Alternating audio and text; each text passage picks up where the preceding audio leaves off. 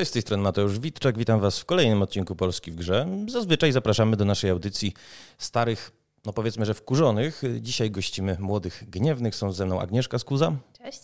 Oraz Kacper Czapiewski. Cześć. Więc twórcy, a więc twórcy Your Story. Dokładnie.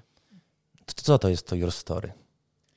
E, Your Story to jest e, nasza visual nowelka, w której trakcie tworzenia teraz jesteśmy. E, opowiada ona losy Lee, czyli półelfki, która ma takie dosyć sztampowe trochę, jeśli chodzi o takie historie życie. Mieszka z rodzicami w tawernie, pomaga im z tą tawerną.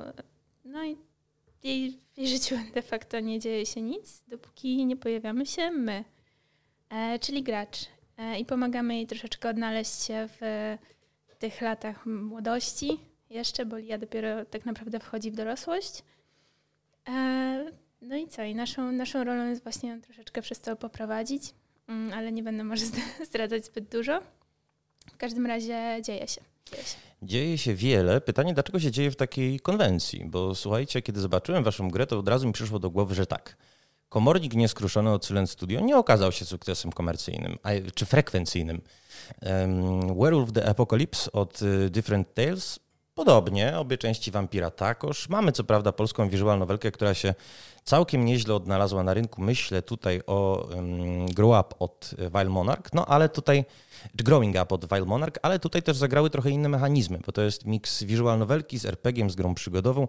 No i zazwyczaj, tak jak myślę o tym gatunku, to jeżeli coś się wybija, to się wybija dlatego, że ma jakieś autorskie mechanizmy. Nie wiem, Ace Attorney, Danganronpa, wiecie, pojawia się jakiś gameplay. Skąd w takim razie decyzja, żeby zacząć od tego właśnie gatunku? Tu są na, na pewno jakby dwa czynniki wpłynęły na to. A tylko nim o nich, o nich powiem, jeszcze chciałem troszkę tak dopowiedzieć odnośnie samej gry pod kątem gracza, bo to jest jedna z e, tych mechanik też. Jak my się pojawiamy w życiu Li jako gracz, to my nie jesteśmy postacią w świecie gry, jakby my jesteśmy. I to zależy, jak sobie każdy to zinterpretuje, można powiedzieć, że jesteśmy takim sumieniem. My dyskutujemy, my rozmawiamy z Lią, my jej doradzamy.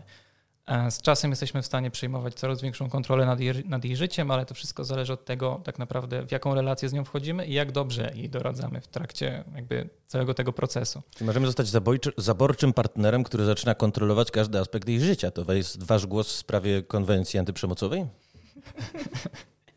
Nie można tak robić. No, przepraszam was. To każdy sobie musi zinterpretować sam, bo jakby tak jak tytuł mówi, no to jest twoja historia, więc dyplomatyczna podpowiedź godna, odpowiedź godna prezesa Ubisoftu.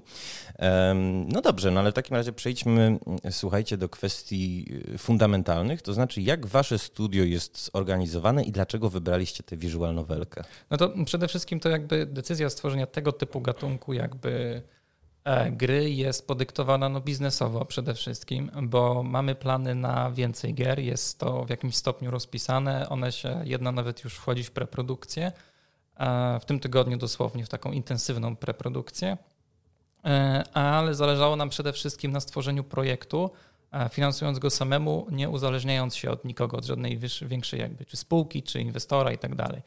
E, a projekt jakby Visual Novelki jest na tyle no, prosty sobie powiedzmy pod kątem jakby finansowym czy biznesowym, że jest to w miarę łatwe do zrobienia e, bez większego nakładu pieniężnego. Tak, no i też jeśli chodzi o nakład pracy, jaki jest potrzebny do visual novelki. E... Czyżby nam się coś odezwało? To bardzo niedobrze. Proszę wyciszyć telefony. Ja też sprawdzę, czy aby wszystko udało mi się okiełznać. Może nie udało, no ale Agnieszka, w takim razie nie przerywamy ci. Mów proszę dalej. Przepraszam za drobną usterkę. Jasne. E, no więc jeśli chodzi o nakład pracy, który jest potrzebny do stworzenia visual novelki, to jest zdecydowanie dużo mniejszy nakład pracy niż przy innych gatunkach, bo my de facto nie jesteśmy fanami czy takim typowym targetem visual novelek, ale wybraliśmy tą konwencję właśnie też ze względu na to, jak prosto jest coś stworzyć, jeśli chodzi o visual novelki.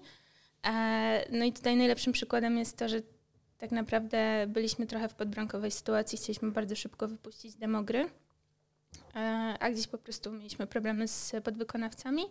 E, no i w tym momencie weszłam ja z podstawową bardzo znajomością Pythona w ciągu dwóch, trzech tygodni z dużą ilością tutoriali i dużą ilością energetyków i zerwanych nocek, ale, ale to demo udało się dociągnąć, więc e, to jest bardzo fajna konwencja właśnie dla nas, dla takich początkujących twórców gier, którzy chcą zrobić jakiś projekt po to, żeby mieć już coś biznesowego, żeby coś pokazać, ale nie chcą ani w to wkładać aż takich sum pieniędzy, jak to jest potrzebne przy innych gatunkach gier, e, ani też właśnie nakładu pracy, ściągania programistów, którzy gdzieś tam są z Unreal'a czy, czy z Unity. E, e, czyli jak rozumiem, chcecie z jednej strony zrobić grę, z drugiej mieć taki interaktywny wpis w CV. Trochę tak, tak. Przede wszystkim też to jest wstęp do całego naszego uniwersum, bo gry wszystkie, które są zaplanowane, będą w jakimś stopniu mniejszym lub większym połączone ze sobą. I to jest taki fundament, to jest taki prolog do tej całej historii, do tej opowieści.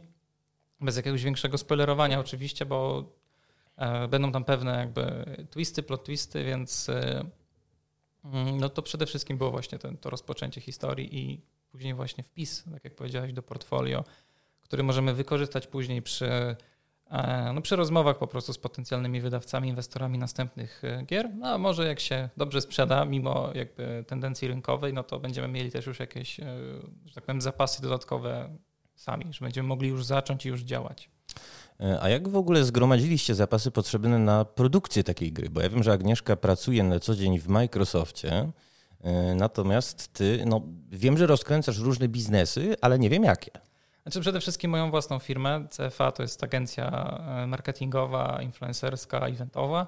Robimy jakby dużo rzeczy z obszaru marketingowego w gamingu, też, mhm. też, też we sporcie, turnieje robimy i, i tym podobne. E, no i po prostu jakby ostatnie miesiące w firmie się lepiej funkcjonuje, jakby działa to dobrze i z tego powodu postanowiłem jakby zainwestować więcej własnych pieniędzy w ten produkt, dlatego też ostatnie miesiące są dość intensywne, jeśli chodzi o tworzenie kontentu udało nam się jakby wyjść ponad program planowany pod kątem grafik, pod kątem komiksów e, czy materiałów promocyjnych, które szykujemy do gry, więc to udało się zrobić więcej. E, no i po prostu jakby tyle, ile mam pieniędzy wolnych, że tak powiem, tyle idzie jakby w produkcję. Czyli trochę stawiasz wszystko na jedną kartę. No, czy wszystko to bym nie powiedział, ale dużo to na pewno. No, życzymy oczywiście, żeby te środki się zwróciły. Tymczasem chcę Was zapytać o organizację takiego studia. Czy Wy macie jakąś fizyczną siedzibę i ilu właściwie ludzi zatrudniacie? Znaczy, jakby fizycznie mamy miejsce, w którym mogliby siedzieć, ale jakby nie wymuszamy na nikim, e, że tak powiem, obecności fizycznej. Mhm. E, mamy miejsce, gdzie mamy studio i to jest właśnie jakby taka bardziej powiedzmy siedziba tej drugiej firmy, gdzie się dzieją rzeczy związane z tym. E, więc jakby ktoś chciał pracować fizycznie, to miałby taką możliwość. E, ale generalnie mm, jakby zespół jest złożony w taki sposób, że osoby trochę przychodzą i odchodzą lub taki stan spoczynku idą trochę jak skończą swoją część rzeczy. Mhm. powiedzmy, że mamy jedną osobę, która robi komiksy, inną, która robiła postacie, inną, która robi e, no wiem, coś jeszcze innego e, i po prostu każdy jakby robi swoją część i to jakby to tyle, że tak powiem. Czyli projekt ich wysysa i wypluwa. Znaczy... Dowcipkuję oczywiście, znaczy, spokojnie. Ma, mamy nadzieję, że wysysa i wypluwa, ale bogatszych o nowe doświadczenia i też właśnie potężny, mamy nadzieję w przyszłości, wpis do portfolio, bo ten zespół w dużej części się składa z pasjonatów. To są osoby, które robią to nie dlatego, że z jakiegoś powodu tego potrzebują, tylko robią to dlatego, że chcą to robić. A Agnieszka, ty nie miałaś takiej pokusy wchodząc w ogóle do game devu, żeby może się nie rzucać na autorski projekt, ale na przykład zdobyć doświadczenie w jednej ze spółek Playwaya? Mm, widzisz, dobre pytanie, bo mm. akurat takie doświadczenie już mam. A masz? tak, mam. mam. E, w 2015 roku, o ile się nie mylę, zaczęłam pracę w Jutsu Games. I moja praca z początku polegała na tłumaczeniu e, dialogów, które ktoś wcześniej napisał do e, 911 Operator e, na język angielski. Natomiast szybko okazało się, że tłumaczenie cudzych dialogów, które gdzieś mają czasem wplecione jakieś żarty, które nie do końca są przetłumaczalne, mhm. jest po prostu dla mnie ciężkie, więc e, szybko doszło do tego, że zaczęłam te dialogi sama w ogóle pisać i po polsku, i po angielsku. Potem doszło do tego e, jakieś tam kodowanie małych zmiennych, wrzucanie tego do gry, testowanie, zajmowanie się socialami, zajmowanie się odpisywaniem na maile. Tego było bardzo dużo. E, z małymi gdzieś tam przerwami to trwało bodajże trzy lata. Trzy lata, tak. kurczę, to dziennikarz nie zresearchował ewidentnie twojej persony, moja wina.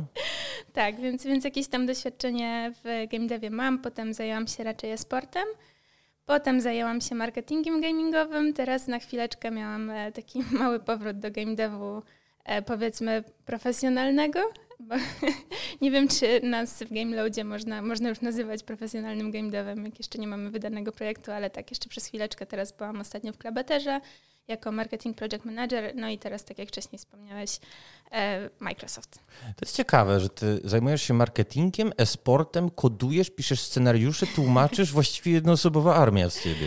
Trochę tak. To wynika w dużej mierze z tego, że e, ja przez długi czas szukałam swojego miejsca w świecie i nie tylko w branży, e, bo jestem po farmacji. Skończyłam farmację, pracowałam trochę w aptece. tak, e, więc, więc to jest taki miszmasz, ale dzięki temu, że przeszłam tak dużo rzeczy w swoim życiu i tak dużo różnych rzeczy robiłam, teraz jestem właściwie pewna, że jestem w dobrym miejscu i robię to, co faktycznie lubię nie mam żadnych e, takich żali do samej siebie, że czegoś nie spróbowałam. E, Kasper, a ty budowałeś szkoły w Afryce, testowałeś egzotyczne wina. Skąd w ogóle twoja, jak twoja droga do game devu przebiegała? E, dość szybko, bo ja zacząłem od pisania recenzji, ale to było bardzo, e, to było bardzo początkujące i to a było gdzie? bardzo dawno. Nie istnieje już. Był taki portal kiedyś Insi, nie wiem czy pamiętasz, Insi Million, pełna nazwa to była. E, on słynął z, na początku z Baldur's Gate'a głównie jakieś solucje, tego typu rzeczy, ale ja tam bardzo, bardzo krótko, krótki przystanek miałem, bo to był jakby gdzieś mój początek. Ja pamiętam, że pierwsze materiały napisałem chyba dla, pod grę Tomb Raider, jakby tą z 2013 roku, bo to była jakby pierwsza rzecz, którą dostałem za darmo jakby z branży, że tak powiem, mm -hmm. więc e, jakby zaryło mi się w pamięci. I jakby między, w tym czasie już działałem we sporcie trochę, znaczy bardziej od strony takiej technicznej, organizującej eventy, więc zawsze gdzieś przy tych grach y, byłem obecny. I ja tak naprawdę chwytałem się każdej okazji, jaka się pojawiała. E, tworząc też przy League of Legends na początku bardzo dużo i tam gdzieś właśnie wokół turniejów się, się kręciłem i gdzieś cały czas jakieś takie zawirowania. Też dużo miałem styczności z game devem od strony marketingowej, bo my robiliśmy jakby własne eventy w Krakowie, Kraków Game Days gdzie jakby, może nie jest to super wielka impreza, ale jakby udało się tam mieć e, no, różnego rodzaju jakby przedstawicieli game devu, mhm. było sporo tych gier momentami, więc jakby jesteśmy zadowoleni z tego, że jak to wyszło i to też dało mi jakby trochę takie spojrzenie od strony marketingowej, nie od tej produkcyjnej. Ta produkcyjna to bardziej były jakieś e, opowieści ze strony jakby znajomych czy osób, które właśnie mieliśmy styczność współpracować. A więc y, ja nie mam stricte doświadczenia game devowego takiego właśnie jak, jak ma Aga, ale bardziej takie od strony tej marketingowej. Cały czas to tak właśnie się przewijało. Ja dość szybko poszedłem w ten świat, firmę założyłem jakby w 2015 chyba już. Kasper, ile ty masz lat? 26. 26, bo Kasper wygląda bardzo młodo, wy tego nie widzicie, e, aczkolwiek zacząłem się właśnie zastanawiać, e, kurczę, może ja źle pokierowałem swoim życiem, bo ja na przykład firmy nie mam, a mam już trochę lat więcej, wiem, że tego nie widać od ciebie. No tak, chciałem powiedzieć właśnie to, że nie widać. Ach, daj spokój, mów dalej. E, no i ja gdzieś e, poszedłem taką trochę niepopularną drogą, rezygnując ze szkoły, w ogóle już w trakcie średniej, e, gdzieś tam sobie kończąc to później. Czyli ty masz maturę, czy nie masz? Nie, nie, nie. Wow, okej. Okay. W sensie nigdy nie miałem na to powiedzmy chęci, energii i uważałem, że to nie jest w ogóle potrzebne mi w żadnym stopniu. Mam gdzieś z tyłu głowy coś takiego, żeby dla spokoju świętego y, pójść raz po prostu i zdać to, ale za każdym razem mi się o tym przypomina po maturach, bo jak widzę te wszystkie artykuły, że tam matury czy coś i jakby po prostu ucieka mi to z tyłu głowy, bo jakby wiem, że to nie jest wiedza, która jest y, potrzebna. E, w sensie wiedza jest potrzebna, bardziej chodziło mi o ten element, że jakby ta, a te papierki nie są potrzebne. W momencie, kiedy masz pomysł na siebie, masz energię, żeby to robić i jakby chęci, nie? I po prostu poszedłem szybko w, w własną drogę i zacząłem jakby po prostu robić. Nie puszczę tego podcastu mojej mamie, mogłaby nie zrozumieć. No, moi rodzice też nie rozumieją, więc jakby no, wspólna cecha chyba taka pokoleniowa. Y, chociaż z drugiej strony tu się nie zgodzę może z tym, że mm, ty powiedziałeś zaraz później się trochę z tego wycofałeś, że wiedza nie jest potrzebna. Znaczy, złych słów użyłem tutaj na pewno. To nie chodziło mi o samą wiedzę, tylko o ten element jakby papierka. Tak, no jasne, że nie jest potrzebny, tylko z drugiej strony no właśnie wydaje mi się, że studia to jest fajny moment, żeby mieć o czym później pisać. To znaczy pozwalają się wyspecjalizować no, nie wiem, świecie społeczno-politycznym, w humanistyce, e, e, dając no, po prostu rozbudzoną ciekawość poznawczą, taki bogatszy świat wewnętrzny. To też chciałem zaznaczyć, żeby nasi słuchacze nie rzucali, słuchajcie, studiów od razu, jak, jak was będą słuchać. Ale nie, się jak, na, jak najbardziej zgadzam. Nie po prostu ja jestem takim troszkę nie wiem nawet jak to nazwać, ale gdzieś tam zawsze z boku stoję, jeśli chodzi o standardowe linie życia ludzi. Mhm. Ja sobie lubię zawsze trochę inaczej podziałać i jakby zdaję sobie sprawę z tego, co mówisz, to jest jakby zgadzam się z tym, bo też gdzieś mi z tyłu głowy często chodziło, żeby te, wziąć się i zrobić te studia, ale za każdym razem jak o tym myślałem, to nie było czasu i z drugiej strony nie mogłem się zdecydować, co byłoby dla mnie rzeczywiście dobre, żeby to miało e, autentyczny jakby jakby przełożenie na to, co chcę robić w życiu. Mhm. Tak, teraz już bym, jakbym to, co mamy teraz obecnie, jest tyle kierunków związanych z game devem, z gamingiem. W momencie, w którym ja o tym myślałem, takich, takich kierunków jeszcze nie było, one dopiero gdzieś zaczynały ruszać, więc jakbyśmy mieli to, co teraz jest, wtedy, kiedy o tym myślałem, to może to by inaczej wyglądało. E, Aga, a jakie ty masz wykształcenie? No tak, właśnie wyższe farmaceutyczne to jest moja pierwsza magisterka, w drugiej jest A, czyli skończyłaś. Mhm. O, tak. druga jest jaka? Więc ja wyrabiam po prostu normę za nas oboje. E, tak, drugi mój kierunek to jest socjologia cyfrowa, którą mam już absolutorium z tego kierunku, natomiast jeszcze pisanie magisterki mi zostało. E, magisterkę na farmacji napisałam w trzy dni, z tą socjologii troszeczkę już się męczę, więc e, mam nadzieję skończyć te studia jeszcze jakoś w tym roku akademickim, faktycznie się obronić. E, natomiast właśnie przez to, że mamy tak bardzo różne backgroundy z Kacprem, możemy sobie to zbić, są, są plusy i minusy każdego rozwiązania. Tak? Ja poszłam na studia dlatego, że rodzice bardzo chcieli, żebym została lekarzem. Ja się trochę zbuntowałam, nie zostałam lekarzem, tylko farmaceutą. E, I, to, to jest takie, wiesz, z jednej strony faktycznie te studia mi dały gdzieś tam e, dużo do myślenia, czy, czy dużo nowych znajomości. E, bardzo mnie otworzyły na ludzi i też trochę to było rzucenie się na głęboką wodę pod tym względem, że przeprowadziłam się z mniejszego miasta do stolicy, nagle musiałam zacząć żyć sama, zdobyć zupełnie nowych znajomych, bo wszystkie stare znajomości gdzieś tam zostały w przeszłości. Więc, więc z jednej strony tak, te studia mi bardzo pomogły się otworzyć na świat, a z drugiej strony, no jak na to spojrzysz, co ja robię teraz, a jakie studia skończyłam, to, to po co mi to było, tak? Że może, może gdzieś w tym momencie byłabym dużo dalej w swojej karierze e, właśnie w naszej branży, gdyby nie te studia, bo fakt faktem udawało mi się łączyć dwie prace i studia jednocześnie. Ale jakim kosztem? Moja matka zdecydowanie nie może przysłać tego podcastu. Mam kolejne potwierdzenie. Mm. A powiedzcie wy mnie, bo y, dość często się w naszych podcastach pojawia mm, takie myślenie rozmówców, rozmówczyń, że teraz game dev właściwie nie ma barier, że jest masa tutoriali internetowych, są kursy w, stylu Digital Dragons Academy, każdy, każdy może sobie obejrzeć i wykłady podczas Gica, i wykłady podczas Digital Dragons i jest więcej firm game devowych niż kiedykolwiek. Czy faktycznie nie ma bariery wejścia w branżę?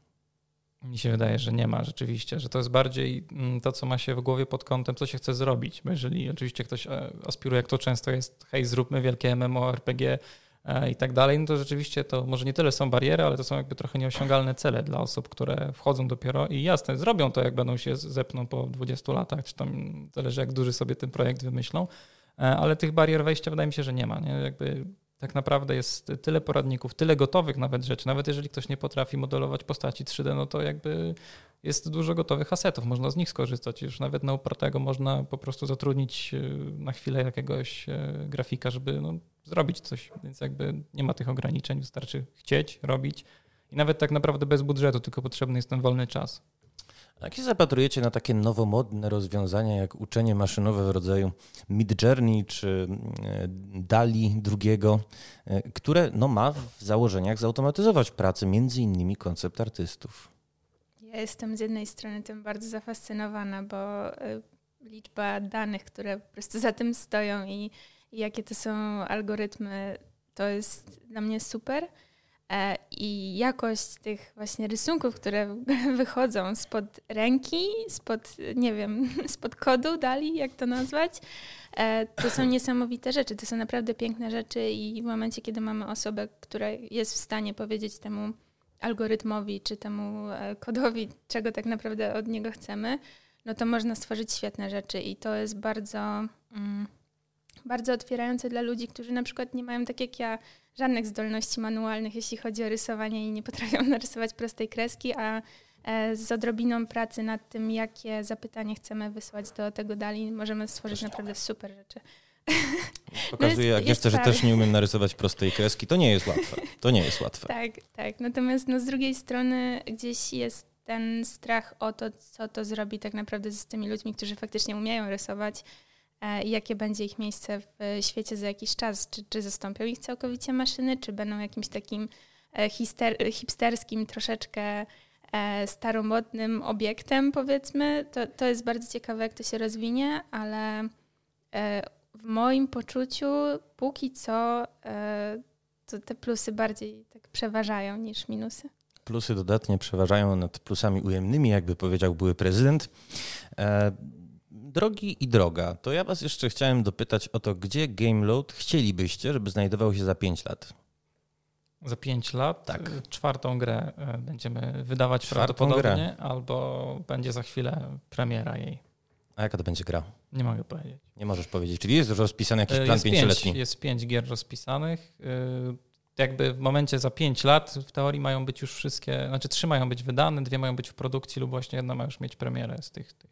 Do ilu osób chciałbyś, y, żeby zespół się rozrósł? Bo to jest bardzo ambitny plan. Nie wiem, w sensie ja nie chcę tutaj strzelać jakichś liczb losowych, bo ja jeszcze nie wiem, ja jakby w tym momencie nawet nie wiem, jakbym miał nazwać swoje stanowisko, bo jakby koordynuję pracę wszystkich osób w jakimś stopniu, wymyślam cały ten świat i tak dalej. E, I jakby oceniam na bieżąco e, jaka zapotrzebowanie jest. Nie? Brakuje nam grafik, ok, no szukam grafika do tego. Brakuje nam, nie wiem, programisty jest potrzebny do pomocy, no to szukamy programisty i tak dalej. A więc w momencie, kiedy przejdziemy na większy projekt, tak jak ja wspomniałem wcześniej, chyba wspomniałem, jeden jakby z tych dwóch kolejnych wchodzi w preprodukcję, bo jakby zatrudniłem pierwszą osobę, czy tam zatrudniam właśnie mhm. dokładnie, która zajmie się już tworzeniem świata jakby od strony designu, tego co będzie jakby wizualnie wszystko, co będzie tam wyglądało i będziemy stopniowo ten team poszerzać. Ja nawet nie wiem, jak dużo osób jest potrzebnych, żeby ten team e, sukcesywnie jakby działał, bo nie chcę jakby strzelać. Jakby, mhm. jakby powiem, nie wiem, 25, a nie wiem, może trzeba 10, może wystarczy. Znaczy, mój cel jest taki, żeby w momencie, w którym e, wydamy tę grę i ona będzie, e, przynajmniej jakby, jeżeli będzie odebrana pozytywnie, to już nie chodzi o to sprzedaż, ale odebrana pozytywnie przez te osoby, które, do których ona dotrze, to ja chcę jakby rozpocząć y, poszukiwania. Jeżeli będzie potrzeba, to wydawcy, jeżeli nie, no to po prostu poszukiwania osób, które mają doświadczenie w branży i będą w, y, takiej roli, e, żeby ściągnąć ich w roli trochę mentorskiej, mhm. żeby pomogli e, rozwinąć jakby zespół, żeby powiedzieli w jakich kierunkach iść, jakich błędów unikać, żebyśmy mogli, że tak powiem, na czyichś błędach trochę E, się też nauczyć, bo wiadomo, osoby, które mają większe doświadczenie, pewnie tych błędów trochę popełniły, no bo... Błędy to kapitał, tak, masz rację. Tak, no też jak, jak Joda mówił, nie? Jakby, że porażka jest najlepszym nauczycielem. Ktoś, kto oglądał The Last Jedi, moją ulubioną część poza Imperium kontratakuje. Masz tutaj fana Star Warsów. Mm, bardzo, tak. bardzo wielkiego. Young Skywalker. Do it. I have been expecting you. Gods, leave us. No dobra, nie będziemy teraz cytować Gwiezdnych Wojen, tylko będziemy cytować, będziemy rozmawiać o wojnach wewnętrznych, jakie wy toczycie ze sobą, żeby taki projekt dopiąć. I konkretnie teraz Aga. Za pięć lat, gdzie będzie studio, gdzie będziesz ty? Mm, to jest ciekawe pytanie, bo moja rola w tym projekcie też jest taka e, nieokreślona do końca. Obecnie, no, ok, zaprogramowałam to demo, obecnie się zajmuję tłumaczeniami na język angielski. E, trochę też taka to jest rola reżyserska, no bo jednak novelce w momencie, kiedy nie masz e, postaci, które chodzą i tak dalej, trzeba jakoś tam ładnie ustawić, żeby to przynajmniej w statycznym obrazku ładnie wyglądało. Więc to też jest gdzieś tam moja rola, żeby to tak e, skonsultować wizualnie odrobinę. Ale ja od tego projektu już tak naprawdę odchodzę coraz bardziej ze względu na to, że po prostu mam coraz mniej czasu ze względu na swoją główną pracę ale z drugiej strony jednak gdzieś jestem z tym tak już emocjonalnie związana, że bardzo bym chciała mieć tą rolę w przyszłości. No i zobaczymy, zobaczymy jak się potoczy moja kariera ta główna, ale jeśli, jeśli coś by się stało takiego, że byłabym faktycznie bardzo potrzebna, to wydaje mi się, że ze względu na moje doświadczenie menedżerskie odnalazłabym się jako producent to, to myślę, że to by była rola idealna dla mnie. No a poza tym właśnie wsparcie marketingowe, chociaż Kacper sam w sobie jest po prostu chodzącym jednym wielkim marketingiem. tak, więc, więc jeżeli, jeżeli będzie potrzebne wsparcie, to myślę, że to też by było miejsce dla mnie. Ale, ale tak, myślę, że rola producencka. Jeśli, jeśli będę jeszcze w tym projekcie za te 5 lat, to to będę producentem pewnie. Zobaczymy, jak potoczy się Twoja historia, zobaczymy też, jak potoczy się historia Kaspra, a Was wszystkich już teraz zachęcam do tego, żeby śledzić projekt Your Story, który jest oczywiście dostępny. Jest dostępna karta na Steamie, kiedy premiera? To jest dobre pytanie. To jest dobre pytanie. W pod ciągu pięciu roku. lat. Nie, Dobrze. wcześniej. wcześniej. Pod koniec roku, jeżeli wszystko pójdzie optymistycznie, jak mniej, no to w styczniu. Czekamy z wypiekami na twarzy. Przypomnę, że naszymi gośćmi byli Agnieszka Skuza. Dzięki. Oraz Kacper Czapiewski. Dzięki również.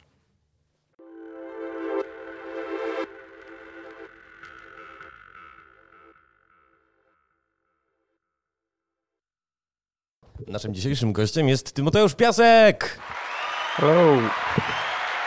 Wy tego nie widzicie, ale ludzie stoją pod naszym biurem, pomimo że nie ma w nim dzisiaj Tymoteusza i wiwatują, skandują. No ale czyje oni imię właściwie skandują? To znaczy, z kim mamy przyjemność? No cześć. E, tak, tak więc jestem Tymoteusz Piasek. E, jestem solo deweloperem gry, e, którą być może znacie, być może nie, ale nazywa się Flooded. Jest to odwrócona strategia, której jesteś na zmniejszającej się wyspie. Ta strategia, pomimo tego, że tutaj oczywiście kluczowa jest woda, ma e, rodowód no egzotyczny, no bo miedziany. To znaczy powstał prototyp podczas KGHM Miedzi Dżemu, a więc imprezy, która przypomniała, że lepiej mieć mieć niż nie mieć, e, a którego patronem medialnym był polski GameDev.pl. Natomiast nie wygrała. Tak, no nie wygrała, ale znalazła się na podium, co było wystarczającym powodem dla mnie żeby ją e, gdzieś tam rozwinąć i poszukać dla niej wydawcy. E, I wydawca się znalazł. Tak, e, wydawca się znalazł. Jeszcze nie mogę mówić, co to za wydawca, ale tak, no, wydawcę mam na Chiny ujawnionego w tym momencie. Mhm. No i być może wkrótce prawdziwy wydawca, tak zostanie ujawniony. Mhm, podoba mi się ta konstrukcja bierna, że zostanie ujawniony i jeszcze być może. No dobrze, będziemy oczywiście obserwować e, losy Twojej gry i jej wydawcy, e, ale godzi się zauważyć, że e, Ty w ogóle postawiłeś chyba wszystko Tymon na jedną kartę, bo z tego co mi wiadomo, rzuciłeś szkołę i wszedłeś w development, tak no powiedziałbym, z przytupem. No, rzuciłem szkołę, to bardzo fajnie brzmi, jakbym miał pisać swoją biografię. Natomiast no nie do końca e, aż tak e, był to ryzykowny ruch. Um, tutaj być może wypadałoby e, powiedzieć to w trochę szerszym kontekście. Opowiem w ogóle, jak wyglądało moje liceum, czym się wtedy zajmowałem i dlaczego nie nauką. Mm, hit me. E, tak, no więc e, tak naprawdę w liceum dopiero na początku liceum się zainteresowałem tematem e, game jamów. E, wcześniej tam próbowałem e, rozwijać jakieś projekty game devowe, ale tak naprawdę nie miałem za bardzo umiejętności do tego. E, I no, często projektowałem zbyt ambitne gry, których nie umiałem skończyć. Myślę, że to jest częsta przypadłość początkujących twórców. No i tak naprawdę nauczyć się kończyć projekty pomogły mi game jammy, bo kiedy wziąłem udział e, w takim e, game jamie Ludum Dare, który trwa mhm. 48 godzin, e, trzeba tam zrobić przez weekend grę na określony temat, to mój mózg wszedł na zupełnie inne obroty. Zaprojektowałem tyle kontentu do gry, ile byłem w stanie zrobić przez ten czas i faktycznie udało mi się skończyć swoją pierwszą grę w życiu. Później wziąłem udział jeszcze w parunastu game jamach krótszych, dłuższych. E, jeden trwał tydzień. E, e, też były takie game jamy, których nie dowiozłem, ale to nie szkodzi, bo tak, każdemu się zdarza. Ale mm, zaraz zgubiłem się. Zgubiłeś się, a ja muszę Aha, tym tak, popracować. No dobra, dobra, mów. No więc tak, dla do drugiej klasy e, poszedłem z silnym postanowieniem ułożenia sobie życia. I tak stwierdziłem, że jeśli mam coś robić związanego z grami, e, to będzie to programowanie. Więc e, przeniosłem się na Matwis, ale jednocześnie nie zamierzałem rezygnować ze swoich pasji, tak, stworzenia gier z game jamów. No i niestety dojechała mnie matematyka rozszerzona, dojechała mnie fizyka, i niestety nie zdałem klasy E, to jest coś, czym teoretycznie nie powinienem lubić się chwalić, ale lubię się tym chwalić z jakiegoś powodu. To daje to, dodaje to trochę takiej e, właśnie trochę imidżu. E, no ale tak, jak sobie to myślę tak z perspektywy czasu, to to mi bardzo pomogło, ponieważ miałem więcej czasu, żeby przygotować sobie jakieś tam portfolio, zanim zostałem wrzucony na głęboką wodę dorosłego życia. No i też tutaj pojawia się aspekt rodziców, którzy zostali trochę znieczuleni na to, co robię w związku z, z grami e, przez to niezdanie, bo tak, nie wiem, tutaj mhm. nie zabrzmi to tak zbyt dobrze, ale być może trochę e, już stwierdzili, że mm, no, że już nic ze mnie nie będzie, coś w tym stylu. E, no ale tak, ja stałem twardo przy swoich zamierzeniach i dokładnie wiedziałem, e, co powinienem zrobić, żeby się do game devu dostać. No bo słuchałem wielu podcastów e, i wiedziałem, że jakieś większe wykształcenie nie jest potrzebne i najważniejsze jest portfolio, więc postawiłem wszystko na to portfolio, robiłem game jammy.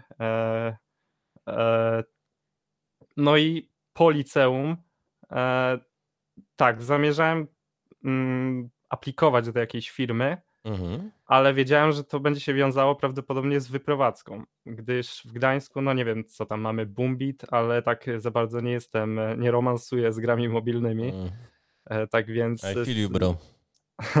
wiedziałem, że, że będę musiał się wyprowadzić, no i potrzebowałem na to funduszy, bo nie chciałem tak w ciemno gdzieś jechać do wielkiego miasta, więc zacząłem pracować jako fizol, e, nie obrażając e, fizolów, E, na Westerplatte jako, e, tak, na wykopaliskach archeologicznych.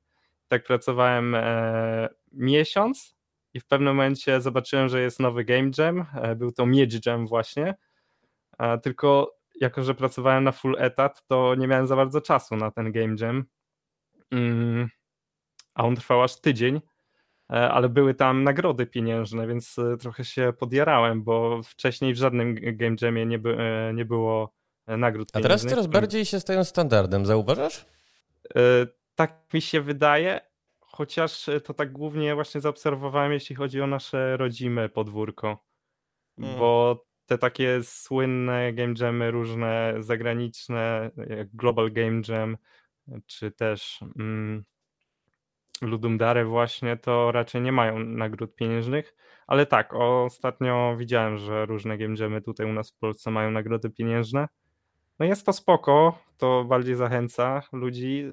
Chociaż o, o tym też już gadałem e, chyba na podcaście z e, Konrada Gadziny. U nas nic nie gadałeś. Proszę tutaj nie, nie wypowiadać się Konradem Gadziną, ale tak swoją drogą, Tymonie, to ja mam w takim razie propozycję, skoro jesteś jakby na początku tej drogi i dopiero tworzysz swój mit założycielski, ja słuchając cię wynotowałem sobie twoją historię i spróbujmy ją przedstawić w ten sposób. W szkole nauczyciele powtarzali mu, że niczego nie osiągnie. Rodzice niemal wygonili go z domu. Y, kiedy jeździł na dżemy, zapisywał linijki kodu na dłoni, jak Eminem piosenki. Zatrudnił się na budowie bez grosza, ale rzucił łopatą, by tworzyć gry. Tak, i tutaj taki orkiestrowy hit i reżyseria Patryk Vega. Nie wiem, Patryk Wega już chyba nie grzeje od czasu jego ostatniej porażki komercyjnej, dlatego pozwoliłem to sobie skomentować złośliwym efektem dźwiękowym, który leci zresztą za długo. No dobrze, już po nim. E, drogi Tymoteuszu, e, już wiemy troszeczkę o tej twojej drodze. Wiemy o tym, że na KGHM-ie e, Flodet powstał prototyp. Natomiast wspomniałeś tak dość lapidarnie o tym wydawcy, a mi się wydaje, że to jest mega ważne, jeżeli chodzi o młodych twórców, nawet takich, którzy mają mm, już jakieś doświadczenia wyniesione chociażby z dżemów. E, co wydawca tobie jako twórcy właściwie daje, jak się ta współpraca układa? Uważaj jednak, bo możecie słuchać i będzie mu przykro, jak powiesz coś niemiłego. Tak. Eee, no więc współpraca się układa bardzo dobrze. Eee, generalnie największa rzecz, jaką to mi dało, to eventy, na które nigdy w życiu bym e, sam nie pojechał, no bo jednak podróż do Ameryki. No właśnie, i to na, i na PAX East, i na PAX West. Tak, to trochę kosztuje, także e, nie tylko zwiedziłem trochę świata, ale też udało mi się właśnie wypromować, podpromować trochę swoją grę. E, więc to jest e, super opcja. Podoba mi się ta gradacja, że zwiedziłem trochę świata, a przy okazji udało się tak, grę wypromować. Powinienem był to w odwrotnej kolejności powiedzieć. Spoko, mów dalej, już nie przeszkadzam. E, więc tak, no marketing na pewno też e, nie mam czasu samemu gdzieś tam e, wrzucać rzeczy na social media, kiedy jestem w 100% pochłonięty developmentem też wszelkie rozmowy z partnerami biznesowymi. Ja nie jestem zbyt dobrym negocjatorem, więc fajnie, że ktoś to robi za mnie. Hmm. Czy jeszcze coś mi przychodzi do głowy? No, hmm, no ogarnięcie karty Steam, tego typu rzeczy to też fajnie pomaga. Dziękujemy więc wydawcy, który na razie pozostaje incognito. E, I skupiłbym się na e, e, kwestii no tego co dalej, bo y, widziałem na Pax Westie, build jest w zaawansowanym stanie, wygląda dobrze, zresztą bardzo dobra gra na targi, bo taka y, szybko przyswajalna, y, mhm. jak jeszcze tutaj wytłumaczysz za uszkiem komuś, co ma robić, no to już w ogóle cud mi do rzechy. Ale co Tymon, czy Tymoteusz, przepraszam, Piasek planuje po premierze i z czym właściwie przychodzi na rynek, wchodzi na rynek pracy? No to e, tak, wchodzę na rynek pracy z skończonym projektem komercyjnym, który nawet jeśli sobie nie poradzi dobrze, nie, znaczy no... Za to nie na listach sprzedaży, przepraszam, ale... Tak, jest... liczę na to, że jednak się zwróci, ale jeśli nie zarobi więcej niż zwrócenie się, no to i tak będzie dla mnie sukcesem, bo to będzie dla mnie, e, no myślę, kapitalny punkt do portfolio. E, no i jeśli chodzi o moją przyszłość, no to myślę, że mam dwie opcje. Albo zrobić jakiś podobny projekt jak Flooded, być może grę z innego gatunku i settingu, niekoniecznie sequel. E, ale Czyli no... czekaj, podobny projekt, ale z innego gatunku i y, wow, to znaczy, co, co masz na myśli przez to? E, znaczy, podobny projekt miałem na myśli też, który robię samemu i aha, gdzieś tam aha. jakieś rzeczy outsourcuję najwyżej. Mm albo faktycznie pójść pracować do jakiejś firmy, ale jeszcze nie zdecydowałem, co konkretnie zrobię, bo też e, różne opcje teraz e, rozważamy, różnych e, możliwości szukamy, nie mogę powiedzieć o co chodzi konkretnie, ale no zobaczę jak się będzie sytuacja rozwijać, no i zdecyduję na bieżąco, bo w tej chwili to tak naprawdę nie wiem. Nie wiem, co, gdzie będę za parę miesięcy. Jeżeli chcecie wykupić Microsoft, mrugnij dwa razy. Nie widzę Tymona, więc na tym też dowcip się zasadza. A powiedz mi tak jeszcze z ciekawości, e, e, czy kiedy koledzy i koleżanki z Wild Monarch zapowiedzieli Floodland, e, to cię krew nie zalała? Pan internet. No, wiesz co? Wydaje mi się, że oni tą grę robili dłużej, dłużej niż ja. W sensie Flooded powstało po tej grze, tak? Nie, nie, jasne, tylko wiesz, zapowiedzieli później i ja nagle, sam jako nawet dziennikarz, jako osoba, która na co dzień śledzi polski game dev, mnie się te tytuły zaczynają mieszać, powiem ci. No, generalnie miałem na początku takie, no, no wiesz, to tak jakbyś zobaczył, nie wiem, no nie wiem, no po prostu miałem coś takiego, że a, zgapili, czy coś takiego, ale no wiadomo, że nie zgapili, nie? Eee, natomiast no, logo jest podobne do loga, które mieliśmy, starsze logo Flady, nie, nie to, które jest obecnie, mhm. ale to też sądzę, że to jest przypadek, bo też to jest jedyna kreatywna rzecz, którą można zrobić ze słowem Flooded, że w połowie jest zalane. Mhm. A, no przede wszystkim sprawdziłem, jakie mechaniki ma ta gra i nie ma mechaniki zmniejszania się wyspy, więc nadal to jest nasz USP i no Flooded jest w tym unikatowe. Także nie mam żadnego problemu już. Już.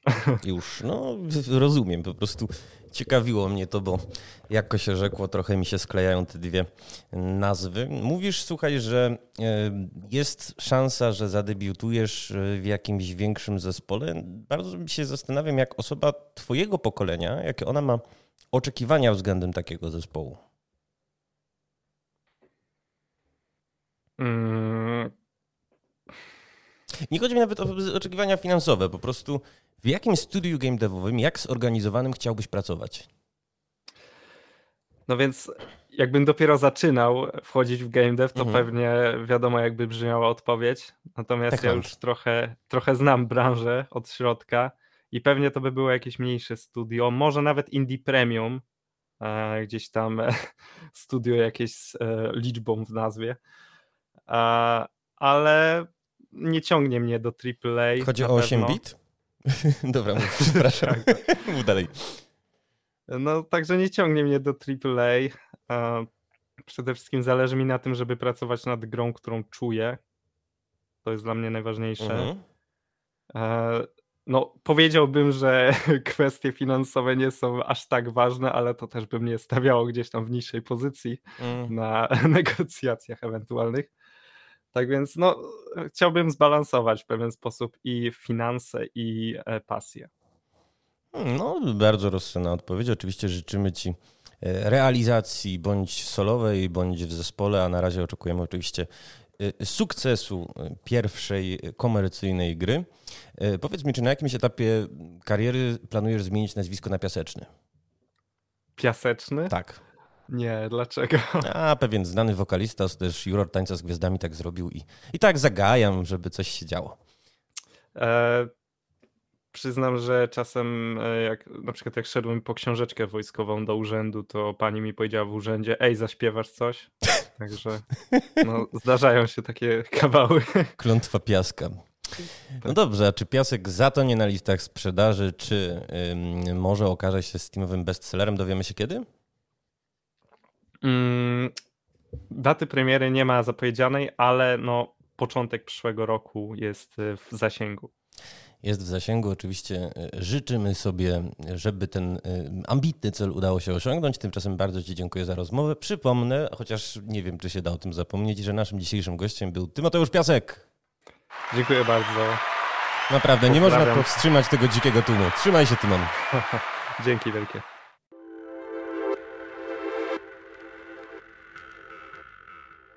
Partnerami naszych audycji są Totalizator Sportowy, Fundacja Orlen i Fundacja ARP.